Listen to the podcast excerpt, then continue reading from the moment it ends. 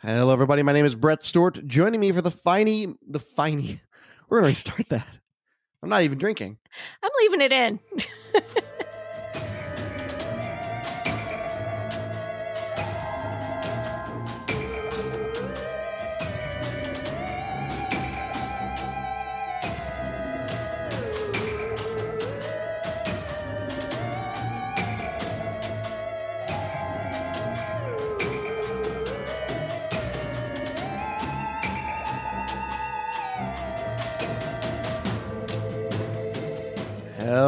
everybody, and welcome to Movie Ghoul Around, the film podcast that rotates between different themes every single week on a five week schedule. This week's theme is You Did This to Us.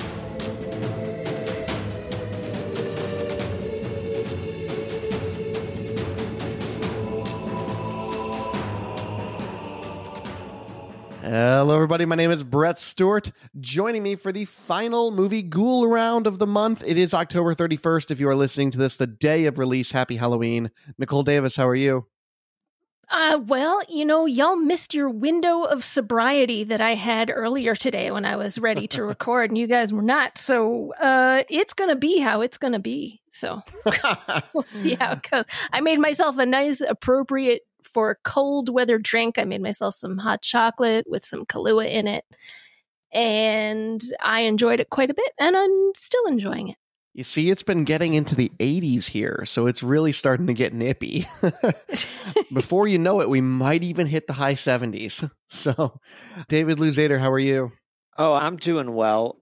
I, I, didn't look it up, but I have to imagine there is a drink called a hairy Hole. No, don't Google uh, that. out there somewhere. I don't want one. I don't no, want that, as you should not, but it just, you know, it's got to be.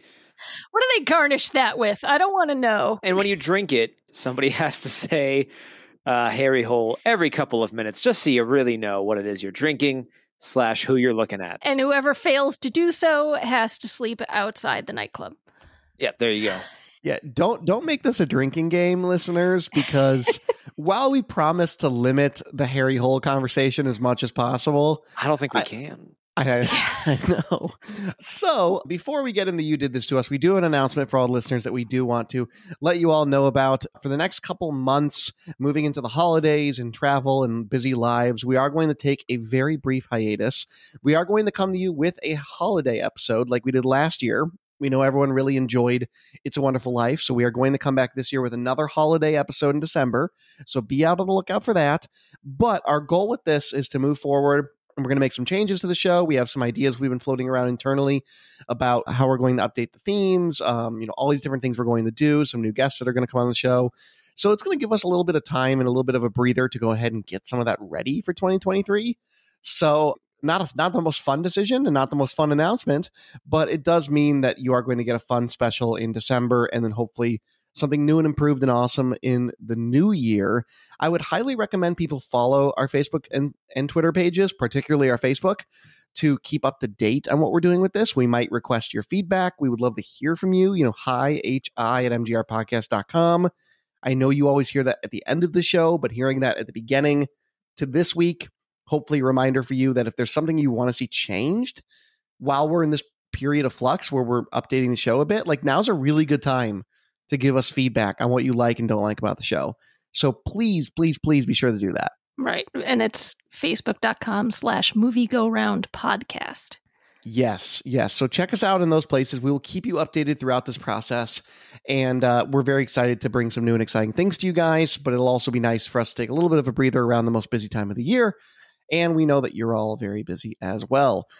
But we have to finish movie Ghoul Round, guys. And we are here at the finale on Halloween for The Snowman. It came out in 2017. This was a You Did This To Us pick.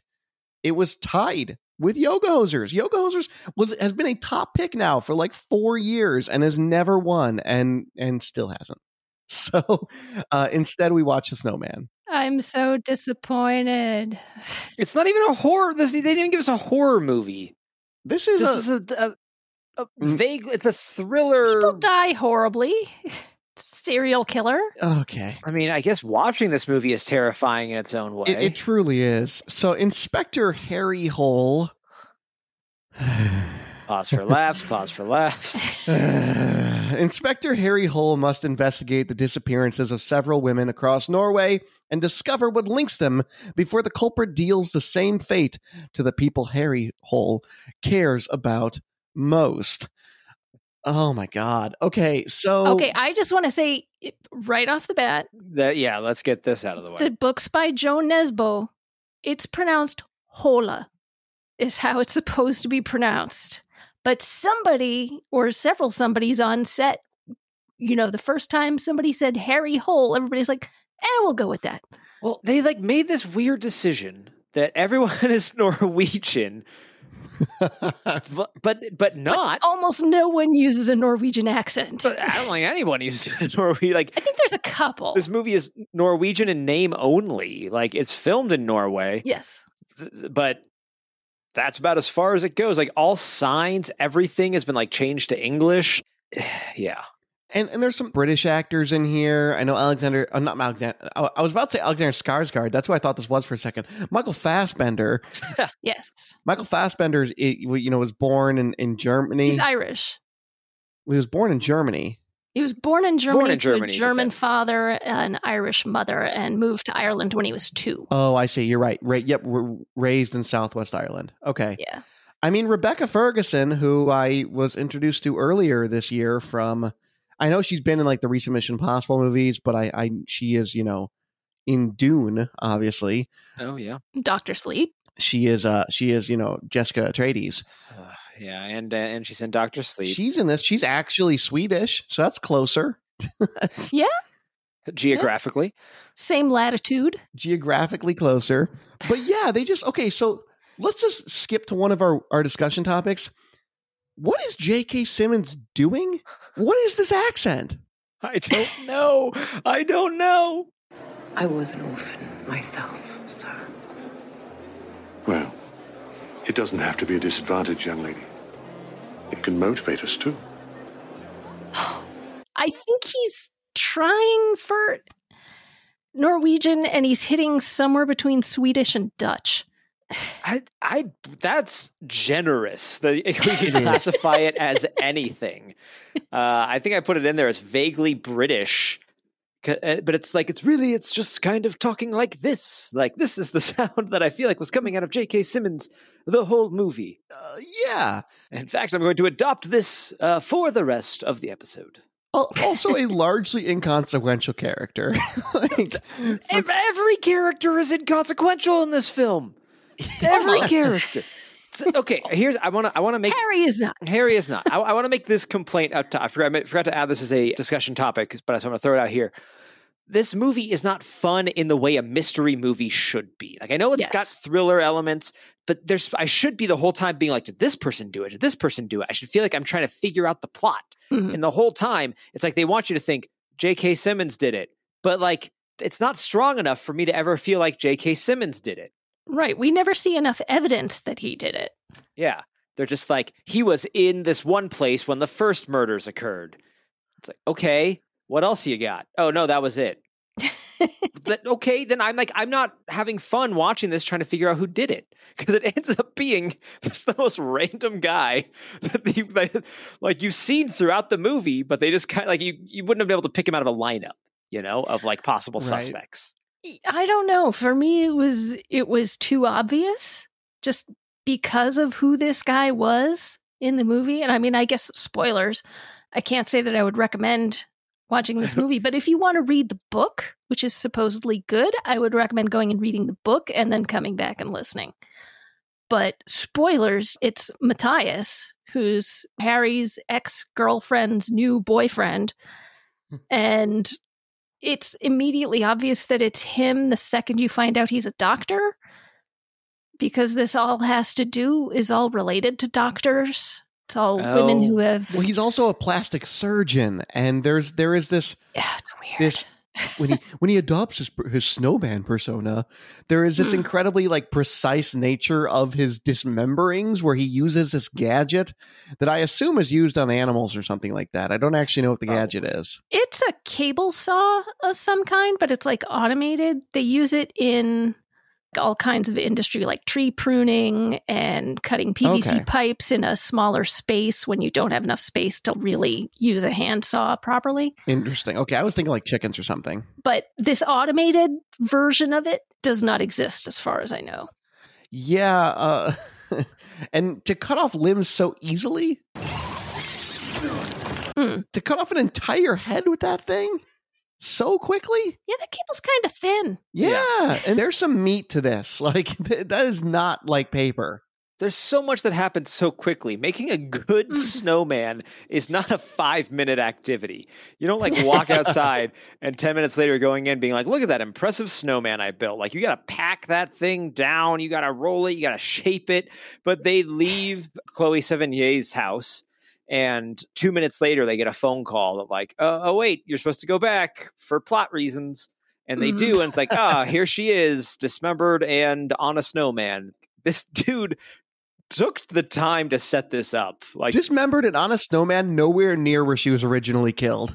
no, He had the the balls like stashed behind the couch. Ah, sure, yeah. okay. No, nobody in these neighborhoods where these bodies were left, like, like, huh? That's weird. There's a guy out there in the middle of the night rolling snow. Like, yeah, I know it's like a they this whole talk of like, oh, I'm sorry, our murder rate's so low because nothing bad ever happens here. But there's night owls. People still would spot something. yeah, I mean, especially in a country where they there's not that much sunlight during the winter. Mm-hmm. Everybody's out at night.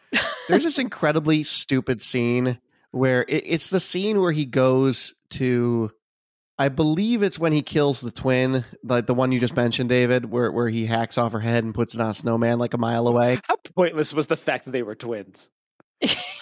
Utterly, hundred percent. It's all. Do you know what I genuinely think happened? I think they wrote the script with her and then forgot that they killed her at one point, and they're like, "Oh man, We had more we wanted to talk about. we need to write this in." Yeah, either that or they're like, "Oh, she's got a sister. Why, why cast another actress when we can just have the same one?" Right, let's just make it a twin. Right. Hey, Chloe Sevigny, you're here for the weekend, right? Because there's nothing else that you're. Can you stay on until Monday? Yeah, Yeah. Right. But but the, when the snowman goes in for his kill, it's just so unthreatening in the way I I can only imagine a Norwegian man killing people calling himself the snowman is because he's just clad in North Face. like it's not like it's jigsaw or something scary and ominous. Like it's like no, they're just Yeah. appropriately dressed for the weather. And there's Yeah. something very unscary about that. There's no like butcher's apron on top of it, or even a poncho. You know, yeah. No, he just he's just he's just in the North Face, um, which Yeah. is practical. Which is practical. I get It's it. just warm. I, I love a line early in this movie. All the detectives in this movie are terrible, and David, you put that in our docket. I'm Oh, glad you God. did. But He's literally, at so one point, bad. one of them was like, "Man, I think snow falling sets off the killer." Like, bruh, you live in a place where there is 80 days of snowfall a year. You think that's what's setting Yeah. this man off all the time? like six months of winter, basically. And Yeah. Uh, it, gosh, they, they, they're terrible detectives. I mean, for like our, our good friend Michael Fassbender, uh, Harry Hole, you know, you know that guy who who got Yes. off the set of Assassin's Creed and walked onto the set of this movie. By the way, like Yeah. it was that immediate. He hears the same song in like 24 hours at two separate locations. Mm. A very distinct song oh where- yes, wh- that played where a murder took place. And he comes home and the song is playing, and he's like, huh. Oh well. Like, dude, maybe Shrug. this is connected.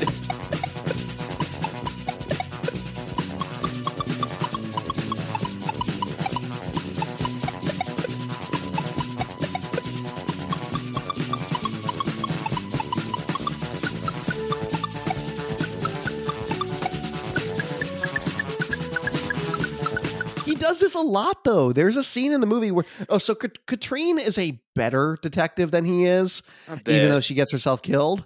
does she? Is she dead? Unclear. I don't think it's confirmed that she's dead. Is it? Well, you know that sequel tease. I can't tell if she's just knocked out and has a missing finger or is dead. Like you're right. Like maybe Finger, right. Despite the fact that he needs the finger for an iPad that's in the same room as this trussed up woman, he can't bring the iPad over to her. He's got to cut her finger off to Oh use my it. god. Oh, those iPads. Yeah, yeah, but but he, the, her and um and Harry Hole go to visit the other doctor when they're trying to suss out who did this, and the other doctor. doctor's name. What's his Ivor name? something? His name's like Ivor mm, McSwedish, but in any case, um, Vetlesen. That listen, yeah. Vetlesen. they go to him and he just acts super suspicious, you know, because Yes. it's poorly written, and now they want you to believe this guy did it. But and he's got painted toenails, so right, you know right, what that right. means. Oh yeah, they you see his feet. But he acts super suspicious, and then she sees photos of him with one of their suspects and starts asking him about their relationship. In theory, would it be possible for you to access her medical files, even if you didn't treat her yourself? Well, in theory, yes. The doctors at the clinic have access to the files of every patient should they choose to look at them, which I did not. What did you see Beata Becker about? Well, well that is uh, confidential. How do you know Arve Støp? Arve? Hmm.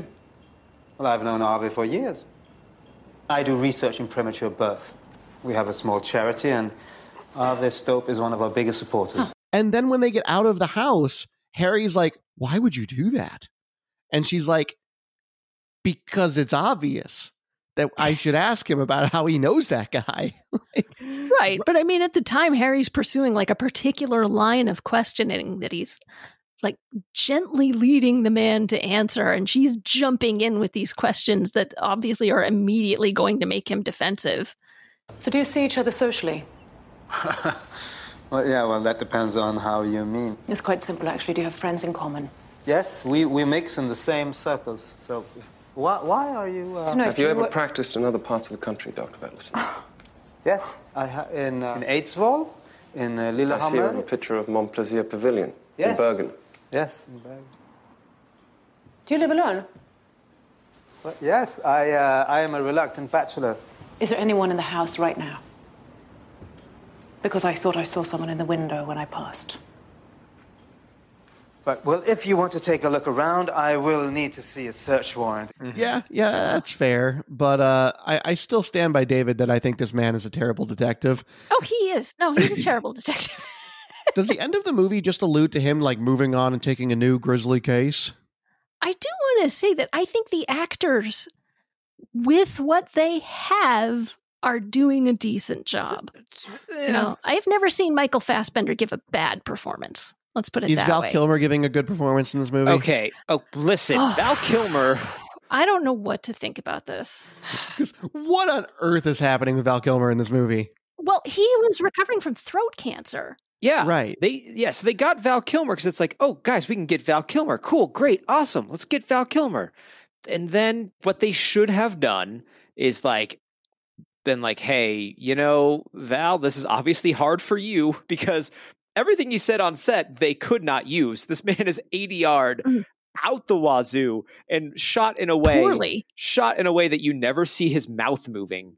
Mhm. Probably because it was difficult Right. to get lip matching. And the ADR does not match Val Kilmer's voice. They didn't even try. Layla Olson? No, I don't. Listen to me. I don't know the admitting doctor, but perhaps she was there for an uh, abortion. Uh, they they should just been like, hey, you know, Val, thanks for coming out. Here's your money for the role, but we're gonna recast like that. It's what they should have, I think, done. I, I do love him, but I think my frustration here is it, well, one, the character. Th- There's a point in this movie where you you realize about 30 minutes in that the scenes you're seeing with Val Kilmer's character, I think it's like you know what's his name, Rafto, Mhm. are in the past, right? And, th- and that's Right. kind of cool. Like there was a moment where I thought this movie might do something kind of interesting because you have this detective in the past who's going after this case, and then you have this detective in the present, and he's going after this case, and we're going to see something where the detective in the past uncovered something that's going to help the guy in the in the present, and and it doesn't really happen at all. And the entire Rafto storyline could pretty much just be cut from the movie, and I don't think the movie loses almost anything with the exception of giving Katrine motive because Katrine, spoilers, is Rafto's daughter. Beside giving her motive to be involved in this case and be aggressive with it, there's really no reason for it at all. Yeah. Yeah, but I mean, I had put in the docket, why did they cast Val Kilmer at all? And if they were committed to having him, why not alter the script in a way that lets him communicate? Like Yeah. you could, for example, have him. I think it would be interesting if you just showed him doing his job and then had a voiceover reading like emails that he's sending to his colleagues or voicemails that he's leaving for somebody else.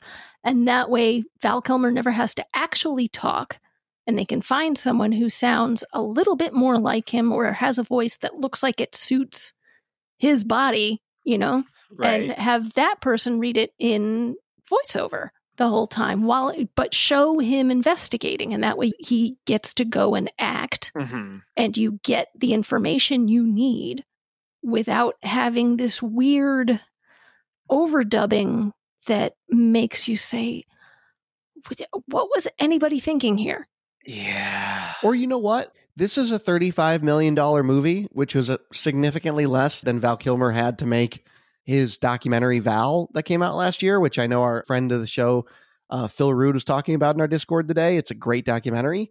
That documentary did a wonderful job with working with his voice to use AI to augment his voice so it sounded like Val Kilmer proper, the way you know him, but he still got to be involved with that process.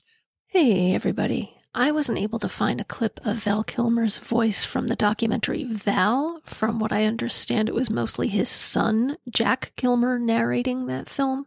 The AI voice was used to augment his performance in Top Gun Maverick, which I could not find a clip of because it's still in some theaters and, you know, copyright and all that. But I could find a sample that the company that helped create the AI voice, Sonantic, made using the Val Kilmer AI voice. And here it is for you now. It's remarkable. I was struck by throat cancer.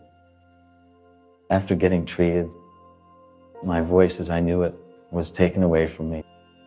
People around me struggle to understand me when I'm talking. But despite all that, I still feel I'm the exact same person, still the same creative soul. Do something like that. It's a mm-hmm. $35 million movie, and I have no idea where it went. There's nothing interesting that happens at any point in it. N- Norway. Like it There's went. no, to- I mean, literally, like, there's no interesting sets. There's no interesting No. effects. There's, there's nothing. Well, I mean, there's the scenery. yeah, but there's ev- there's Norway looking beautiful. That's But you're filming on location. I, uh, you filming on location is not cheap, but still. Well, I mean, like, I mean, if we really do look at the actors that are in this movie, like we mentioned, Michael Mhm. Fassbender, Rebecca Ferguson, J.K. Simmons. Oh, yeah, they got a good payday. uh, even like some of these like smaller roles, like Chloe Sevigny, uh, Toby Jones. Toby Jones. Toby Jones is in this movie. You have people who are, you know, they're not unknown names. Like you're gonna have to pay a little bit to get them there. hmm Yeah, these are people who are known. They're not all movie stars, but all of them are known for doing a really good job. They are people that both directors and other actors like to have on set. Right. hmm Yep. So filming basically took place for like four months, probably. And you're not putting Fassbender in hotels if he's going to be in Norway for four months. Uh, uh you're getting that guy an apartment that you're probably paying monthly rent on. They spent four months making this movie. Uh, I mean, they had to do some reshoots. They spent four months making this movie, and they didn't even film the whole script. That is so weird. Yeah, right. So 15 to 20% of this never was filmed at all, right? Nope. The director has said there is 15 to 20% of this movie that they never shot. Yeah, they rushed it. They rushed it. The director is Tomas Alfredson, who directed Let the Right One In. So he's very good at shooting movies Yeah. that look cold in cold climates. He also shot Tinker Tailor Soldier Spy in 2011. Yes, yes, which is one of the best like mystery Which is a great spy movie. great spy movies. Great, you're trying to figure out who did it the whole time. The reveal of who did it is so like. I remember the first time I watched it, I was like, "Oh, okay, all the pieces just fell into place, and it all makes Right. perfect sense." And then this, And it's super involving, and you get to know the characters well. yeah, And this movie is a mess, but Tomas Alfredson was brought in last minute. Martin Yeah. Scorsese was slated That's to direct right. this movie Yeah. for a long time. Right, and he still got the executive producer credit on it. Which he Yeah. probably did nothing on this. No, did Right. absolutely nothing. But I wouldn't want my name on this. And he just kept, I guess, telling the studio, "Oh, you know, I'll I'll get to it. I need to do these other projects first that I have online and oh, you know, I need to get Wolf of Wall Street done." And I mean, I'm not going to begrudge him that. Wolf of Wall Street is a really great movie, but this the studio should have waited. They should have taken like another 3 months at least give the new director more pre-production time Yes, yes. more time to work with the material, maybe do some recasting if necessary, maybe do some script tweaks to take out some of the weird stuff like the police department iPad and the Oh wait, no. twins. Wait, what's and- weird about the what's weird about the police department iPad that we spent a long time explaining and then show you as the most conspicuous object in the world that Right. is supposed to be hidden on a bookshelf. With this new version of the EviSync from version 3.6 to version 4.0 allows you to manually push the data back to the server using the cellular network. The EviSync will automatically upload all the new data to the central police server here every 12 hours. We've also done some work on the fingerprint scanning software, so you will notice a significantly faster opening time after scanning your fingerprint. But please make sure that your fingerprint scans are done cleanly and clearly from the start. that is not even in the book. And the Yeah. letters from the killer you mentioned in your in your docket as well, Nicole. There are these cryptic letters, like Joker style, Riddler style, like I'm a snowman, I'm leaving clues for you, Zodiac style, supposedly. serial killer style, and they don't do anything with it at all. No, no. In the book, it's Katrina who's writing those to try to get Harry more interested in the case Oh. because she's committed to catching Arve Støp, the man that she thinks Right. Did it. That's way more interesting. And, oh, gosh. There's also a version of this film in which, based on what they say, like where you could make it so it seems like Harry Hole is doing the murders himself. Mm-hmm. Because there's that complaint of like he's bored because he doesn't have a case, Right. right. And he needs a case to distract himself from his horrible childhood and the the son he's not sort of raising. Uh, so there there could have been like a version of this where it's like, oh, is he doing the murders and he's trying to intentionally throw things off track? Right. And that would have been interesting to, as an idea to kind of think about, but no, not really. Or is Katrina doing the murders? You know, in the book, they make it look like she might be, you know, she's a suspect for a while. Yeah. all of that sounds so much more interesting. Yes, it does. It does none of that. No, Um, it does not. David, you mentioned the uh, the father son relationship with Oleg. Nicole, you put in our docket the movie features a surprisingly healthy father son type relationship between Harry and Oleg, despite Harry's breakup from Raquel.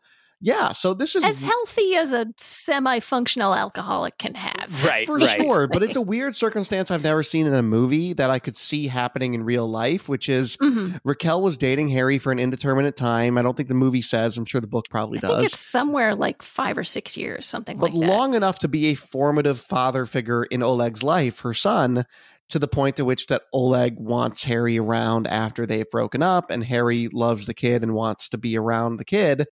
And she's now moved on with Matthias, the snowman killer. And Right. uh, I guess it ex- if he's the murderer, I guess that explains why he's such a pushover with this whole situation. Well, yeah, he's like the perfect. You know, he comes off as pretty much the typical rebound for a woman who's been dating like a bad boy sort of person. Hardcore, you're not my real dad, stepdad energy. Yeah, he has the energy of this woman chose him because he's boring. Mhm. Right. He's safe. He has a good job. Yeah. He has a steady, reliable job. He shows up, he treats her well, and he's boring. He doesn't go herring off on a bender for three days in a row. Mhm. He just goes murdering, as one does. right. Yeah. Conference. He does conference. I, I know that Murder conference. I know, yeah, murder conference. I know that like they're trying to display Harry as a barely functioning alcoholic. But there is a section of this movie in which I just don't know why he's out hoboing. like I'm just struggling to understand it. He has a place to sleep, and I know his house is covered in mold. Apparently, His house has black mold. Right. Yeah. Harry Ho. Dry rot throughout the whole building, and I'm afraid we found some mold behind the walls. Aspergillus. Toxic and pathogenic. Now, Your landlord let me in to spray the apartment. I'm going to have to take all these panels off. And this is above your bed. Jesus Christ. Is there anywhere else that you could stay? The air in here is so bad, you're actually killing your houseplants. But then he just sleeps on the street, like in various park benches and on the ground and stuff. When this movie started, I thought I legitimately thought that Harry Hole was a hobo. No, he doesn't fall asleep. He passes out in random locations. Yeah. Ah, passes out, sure. But again, just just another plot thread through his life that is so inefficiently explored in this movie. Right. Yeah. You don't get to learn much about him as a person or care about the fact that he does have these problems. Yeah, it's like they wanted to like give him this flaw, Mhm. right? It's like he dude's got plenty of flaws. Dude's flawed out the wazoo. In the book, he's in recovery. He's not a full blown alcoholic at this point in the, the series of novels. There's like 14 books. So this one is book seven, I think, in the series. Yeah, yeah. This is like a series of novels. Right. Yeah. By, I'm not going to pronounce it Oh, right. I just I just had it up. It's Jo Nesbø. it's Jo Nesbø. Jo yeah. Nesbø. Now, now, you, Nicole, you put in our doc, you know, this was an attempt at a franchise launch, Yep. as it's adapted from Oh, a novel boy. series, has 14 books in it. Mhm. Uh, Universal has learned nothing. yeah, so Yeah. Universal has several times in the last several years struggled to launch franchises. Do you guys remember the Dark Universe? That's exactly what I was thinking of. The Dark Universe was such a hot mess. Oh, the dark like remember like the promo the promo shot of the Dark Universe? Yeah. And, like everybody to, oh man. How, wasn't Javier Bardem going to be like the Wolfman or something? Because that movie I still want Yes, see. he was. That movie I would pay money for. He was. I would totally watch that. And recently, uh, Brendan Fraser was asked about the Dark Universe because he's on this massive comeback tour for that movie called The Whale, Mhm. Mhm. uh, made by the guy that made Mother. What's his name again? Starts with a D. Darren Aronofsky. Darren Aronofsky. Yeah, it's an Aronofsky film about a, a morbidly obese man that I believe has a disease. I can't remember what disease. It's supposed to be very good. It's supposed to be amazing, and it's supposed it's super Oscar baity for Brendan Fraser. He's getting all sorts of accolades for it. In any case, he was in an interview recently, and he was asked about the Dark Universe because he, of course, starred in all the money mummies.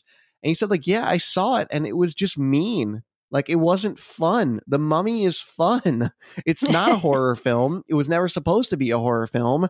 It's supposed to be kind of Indiana Jonesy, and that's not what Universal tried to turn it into and they just can't seem to get their footing on some of these attempted franchises. No, I mean, what they don't understand and what a lot of studios don't seem to understand about why the Marvel universe was so successful is number one, they've got built in backstories that a lot of people are already familiar with.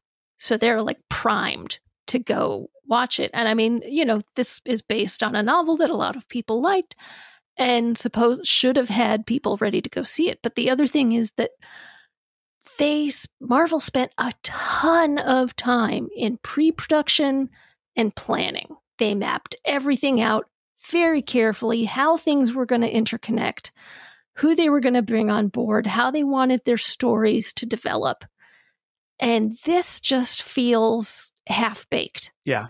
Yeah, the influence of Kevin Feige cannot be ignored in the Marvel. Like they have one person who is like in charge of mapping this all out, Right. And like there's Werewolf by Night came out recently, which is very good. Oh, Um, I loved it. Yeah. It was I and I love that they used practical effects in the end when Mm-hmm. there was the werewolf. I was like, yes, this is beautiful. This is what I want.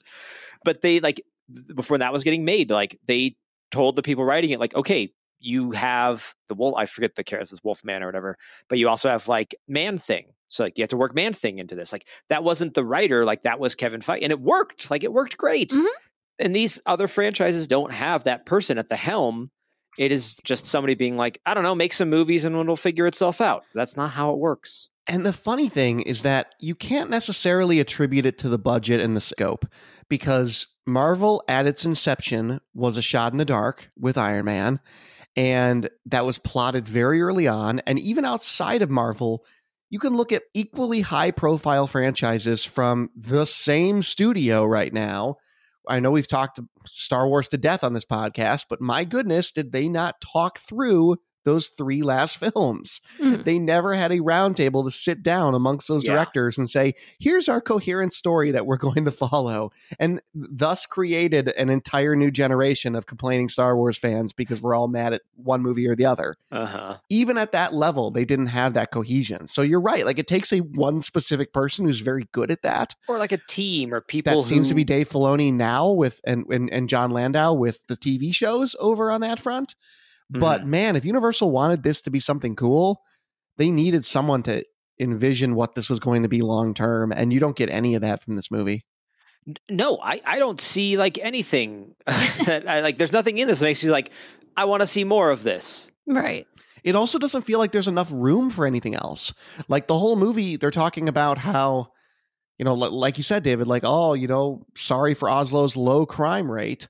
Ho- this movie to me feels like one singular story, and then the final shot at the end shows that Harry Hole is off doing what he does again. Yeah. Yep. That doesn't leave room in this tiny universe of Oslo for unless you unless you're going to move him around or something to keep having these intricate murder mysteries. I just don't think you can do it.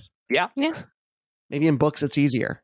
It is, but yeah, I mean, absolutely. There's a lot of things easier with books. Uh, despite the flaws, however, uh, Nicole, you said this was a far more cohesive film than you were led to expect. Yeah. Yeah, this movie has been trashed really heavily, like really heavily in the last couple Hard. years. I was expecting this to be completely incoherent. so was I, to be perfectly honest. Yeah.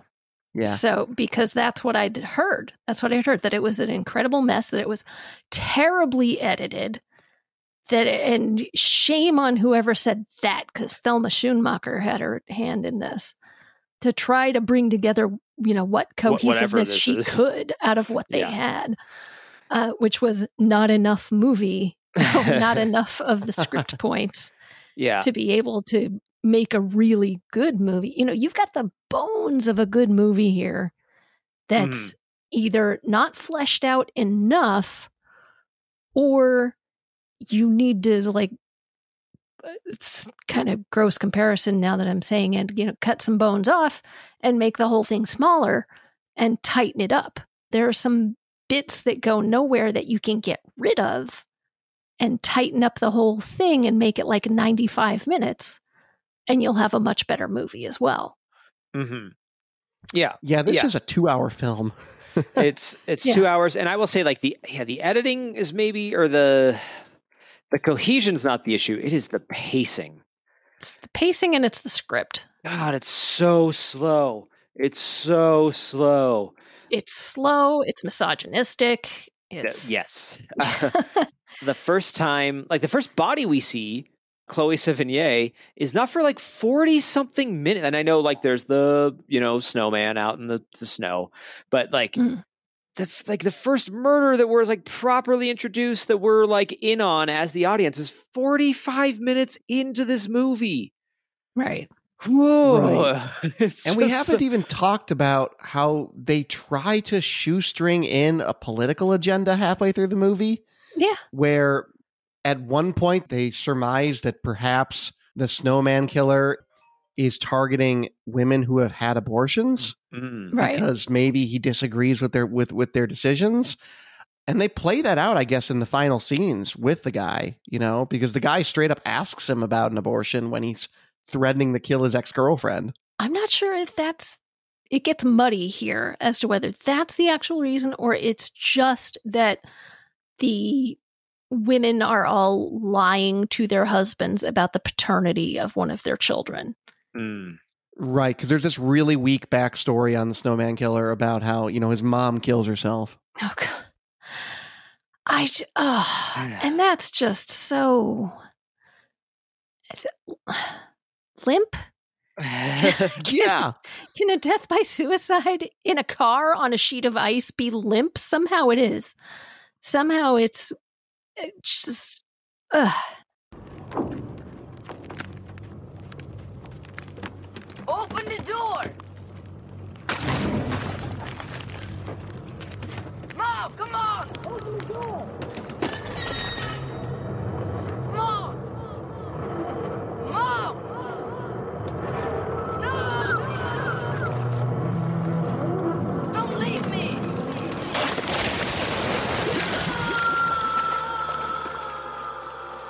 we spend no time. We spend no time with these characters, and like Right. this mom just immediately like kills herself, and it's like, well, that's uh, tragic, but uh, okay, bye, woman whose name I didn't know. like, you know, it's a character in a show in a movie. Like, I'm not immediately like. I want her to live and survive. It's like I don't know who this is. Oh, she's not on the screen Mhm. anymore. Okay. Yeah, Right. the Swedish names don't do it any favors for an American viewer. I definitely had to turn on subtitles to figure out who was who. But with that said, um, it's a problem when the only name I know is Harry Hull, and and and, yeah. and it requires me to do a podcast on it to learn anyone else's name. Half my notes, I'm using the actor's name because I can't remember the name of the character. I had the worst time remembering the name of Katrina, and she is the female lead Right, of yeah. the movie. Yeah, and man. I was just like Rebecca in my notes, you know. But to your point in our docket, Nicole, this is a deep bench of heavy hitting actors, most of which who are wasted in these roles. These actors, you remember them by their names because they are great actors. yeah. It's like it's Charlotte Gainsbourg is in this movie, and she's the ex girlfriend. You know, Yeah. what what are you doing? this is a woman who's in Antichrist and Nymphomaniac, and she's amazing Yeah. in both of those movies. And this is just she's an ex girlfriend and a concerned mom, and that's all she gets to be. Right. And it's just uh frustrating. It's frustrating. This movie is frustrating. yeah, to, to put it mildly, yes. And I know we talked about how, you know, they could have found a way to present Val Kilmer's character in a better way that allowed him to communicate, allowed him to act in a way that would have worked better for him. It's even hard coming off of this summer's shockingly amazing Top Gun 2 that that Amazing is strong. took a really tactful approach to how they approached Val Kilmer's role. Yeah, they could have instead of him being suspended, it could have been like, uh, you know, I I am retired for medical, you know, like I'm retired instead of suspended. Mm. Just because Right. like so much of his character like was so pointless, it didn't pan out to anything. It's like So pointless and this pathetic caricature of a drunken detective that we've seen a million times in a million different things. Mhm. But yeah, they could have leaned into that a little bit and said, like, yeah, you know, he this is go visit him up in his cabin and maybe you'll see what, you know, why he oh, is more isolated from society now. Like the way Top Gun handled it, they handled it really well. They gave him options to communicate off screen. They used his likeness in a lot of places. And then when they gave him a chance to communicate, it was really poignant. Granted, that's because Top Gun has built in nostalgia and love for the character of Iceman, whereas I have no built in anything for this, like Nicole mentioned earlier. But just a shame. Well, I guess they used AI for that to help with his voice in Top Gun when you do hear. And he also like he's type like he only has like one or two lines and he's like typing the rest of the time. well, when he when he talks to him, there's no AI there. When he actually talks to Maverick in the office. I haven't actually seen it, so Oh, Oh, yeah, yeah, yeah. It's good. Um, there's a scene where they let Yeah. Val Kilmer say a couple lines and just with his normal speaking voice now. Well, I mean, he's had he's had years to recover from this throat surgery that he had Right. back in 2016, you know, 2017 Mhm. when he was shooting right after, you know, it was like 5 months at most after he had throat surgery yeah, it was fast. that he shot this and he's still super puffy from the steroids that I'm sure he was on to help with healing Mhm. and And he's it's looking like Kurt Russell a little bit. Weirdly, yeah. Kind of, yeah. but I mean, I think this could have worked. You know, make this the cold open. Make him going up the mountain Yes. and finding the body nine years ago, and then him dying at the hands of the killer. Make that the cold open. cut out the whole bit with the birthday party, which is utterly pointless. Yes, there's no, there's, there's so much of the story that like of his backstory that I'm like, wh- why am I seeing this like sprinkled throughout the film? These Mhm. scenes are not adding anything; Right. Right. they're just happening. But he does get one of the coolest shots of the movie where he goes up on the mountain and he fires the gun to disperse the gulls. And then you get to see the body that the gulls have been devouring. Mm-hmm. Which they call back on with Fassbender when he enters the uh, Chicken coop. the chicken coop and slams his foot on the floor to get all the chickens off the body. Right. Much less cool to watch. Much Yeah. less cool. I mean, this movie is beautifully shot. All the outdoor shots are gorgeous. They take full advantage of the landscape. Yeah. Yeah, they have. They certainly have. Um, why does everyone in Norway, in a place that snows a ton, drive like two wheel drive, like Toyota Camrys? That's what I want to know. Because gas is super expensive in Europe. Can can someone write in from Norway if there's one of you out there and let us know um, what car you're driving and whether or not it has all wheel drive? Well, we complain that it's like $5 a gallon here. And Oh, it's so much it's more. like $7 a liter over there. Yeah. You know? Wow.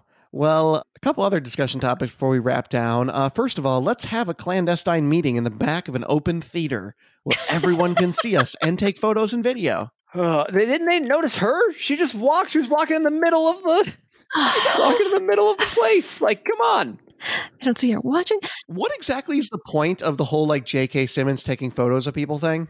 Is to establish he's a nasty perv, I guess. I I, don't know. that and I guess, you know, blackmail that he can use later. But even in public, he does it. Like his character just snaps a photo of um, Oh, right, Katrina when he meets her. Katrina when before he offers her up to his hotel room. He just like pulls out his camera phone in the middle of this fancy gala and just flashes her right in the face.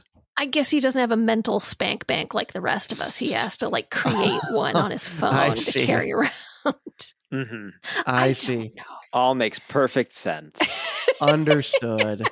uh yeah, so uh Nicole, I know you read up a little bit on the book. Were there any other changes from the book that that would have made this movie potentially more interesting besides what you've covered so far?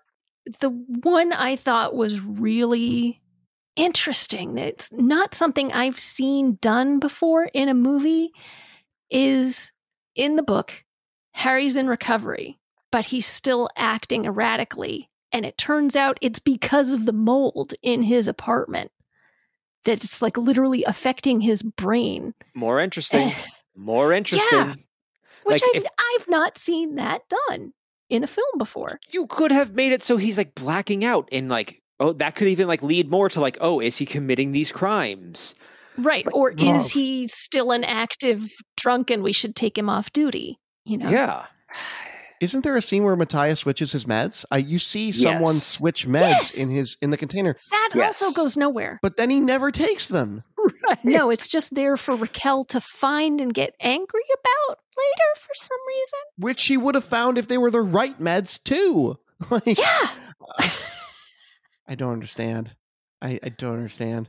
I don't understand either. And besides, Harry threw the original bottle literally out the window of his apartment. So, like, that bottle wasn't there anymore to be switched. Mm-hmm. So, what's who, how? And on that glorious note, don't go down this rabbit hole. What, how, why? On that not make glorious note, we bid you adieu for a couple months. What? How?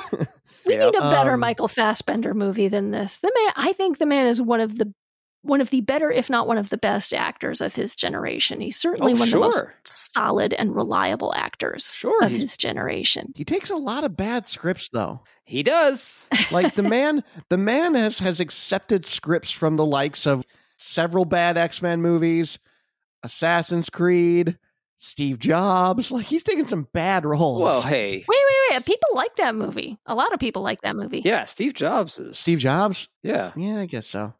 Oh, I guess it's got an eighty-five percent here. All right, I get. I guess it's got that Danny Boyle, written by um Aaron Sorkin charm. All right, fine, fair enough. Yeah. But yeah, we need a better one for that. So I mean, I like many people first saw him in 300, oh, and then right. I mean, actually, a lot of people saw him in Band of Brothers first, which I did not see. but then he's he gets the best line in 300 and so i'm like who's that guy and Oh, the that will fight in the shade. yes and then i went and watched steve mcqueen's hunger Oh yeah, yeah, sure. which he's in and he does a fantastic job and he's been in all these indies that are fantastic and then he's been in some mainstream movies which are great you know like i thought x-men first class was great Oh, sure, sure. and he does he puts so much emotion into that that really you would not expect from quote unquote a comic book movie Mhm. um packs a lot of feeling into it you know he's reliable to have if you need somebody who's intense but morally gray Michael Fassbender's great, and yeah, he has not been in much uh lately. Maybe to uh to do him service. yeah Yeah, I will say that I, I know that they are hot button films amongst fans and critics alike, but I really like his performance in the Prometheus and subsequent, you know, Alien Oh, films. yeah. It's really good. he's the best thing about those movies if you ask me Yeah, I really like Prometheus, and I actually think Covenant's a great film too. i do not like prometheus but he is great as david in prometheus Yeah, they're making another one called Advent that's coming out soon ish, Ah. hopefully. But yeah, uh, all right, well, all right. i well, wonder if he will play an evil android in that Probably. All right. Well, uh, that'll wrap us up for this episode of Movie Ghoul Round. We're done with the next Movie Ghoul Round cycle. We will do it again next year. We'll do it every year, but please let us know how we can continue to improve it every single year. We hope you have a wonderful Halloween. If you're listening to this on the episode day that it drops, uh, hopefully everyone here is doing something fun for Halloween. We uh, have outfitted our entire house, so we are we are ready to go. We have a full like display up front. So we will be when you're listening to this uh, hopefully out serving lots of candy. uh, but where can we find everyone online? Nicole, what about you? You will find me taking care of our Facebook page at facebook.com slash movie go round podcast. And that's where you should go and like and follow so you will get all the updates. I always make sure that I post when we're putting either new episodes out or encore episodes out. I will make sure and let everybody know as far ahead of time as possible when our holiday episode will be coming out and when we'll be coming back. Yeah, absolutely. We're going to continue to work on stuff and record stuff in the meantime, too. So we will come back with a lot of fantastic stuff in the feed. Uh, but David Luzader, what about you? Davluz, D A V L U Z, Twitter and Instagram. Find me there. I, I've kind of been on a little bit of a creative hiatus myself for a little bit, uh, just kind of show up for this show. But, uh, you know, come follow me, see, see what's going on. Cal, you've been busy shaping young minds. Yeah, that's one way of saying it. He has been shaping young minds. And, you know, we've been doing this like nonstop for six years now without a break.